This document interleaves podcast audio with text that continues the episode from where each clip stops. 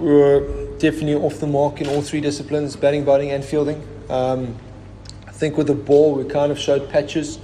You know, they got off to a good start, brought it back unbelievably well.